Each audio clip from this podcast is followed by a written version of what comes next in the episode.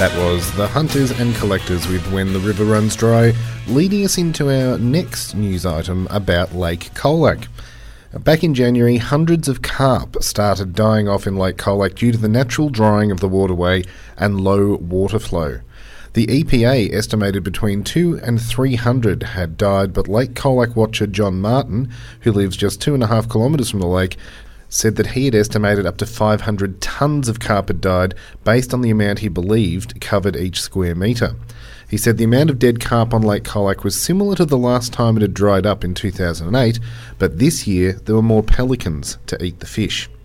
Later in February, 20 year old Maddie Marnie was inspired to take action on Lake Colac after witnessing its rapid decline during her time at home over summer, as she's a nurse in Ballarat. She worked with the Colac Otway Shire Council to conduct a public meeting, which then instigated a public clean-up effort. More than 120 people attended the community forum to discuss concerns, suggestions, and learn more information about the lake. Residents agreed that the community should investigate facts and figures on dredging part or all of Lake Colac, the feasibility of removing sediment, an appropriate way to rid the lake of carp, as well as finding an alternative water source to fill the lake. People at the meeting also wanted investigation into erosion, a bike or walking track around the lake, the start of ponds at Cororooke, a wall through the lake to alter water levels on each side, and to write to Clean Up Australia founder Ian Kiernan for support. In March, during the Lake Colac cleanup, two children discovered a century old anchor 300 metres from the shore of Lake Colac.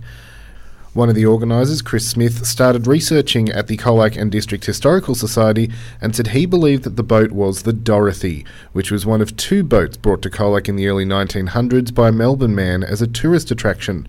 The boat had failed to attract enough customers or make enough money at the time, and so later sat idle on the lake before sinking. Mr. Smith said the ship then sat at the bottom of the lake until the council decided to blow it up in the 60s to remove it from the bottom of the lake.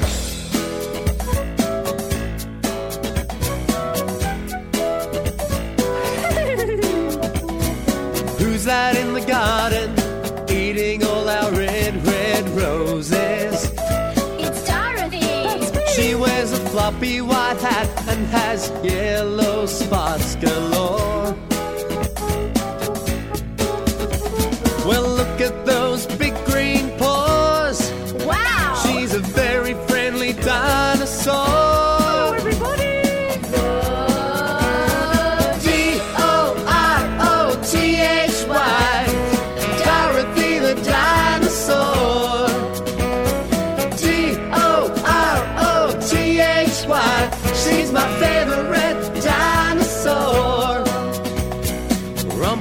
Bump a chomp, hey! Rum bump a chomp, hey!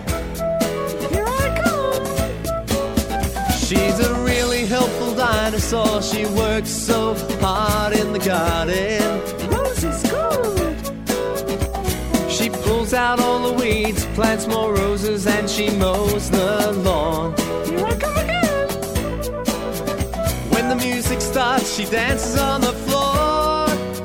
She's a really groovy dinosaur. I'm so groovy. D O R O T H Y. Dorothy the dinosaur. D O R O T H Y.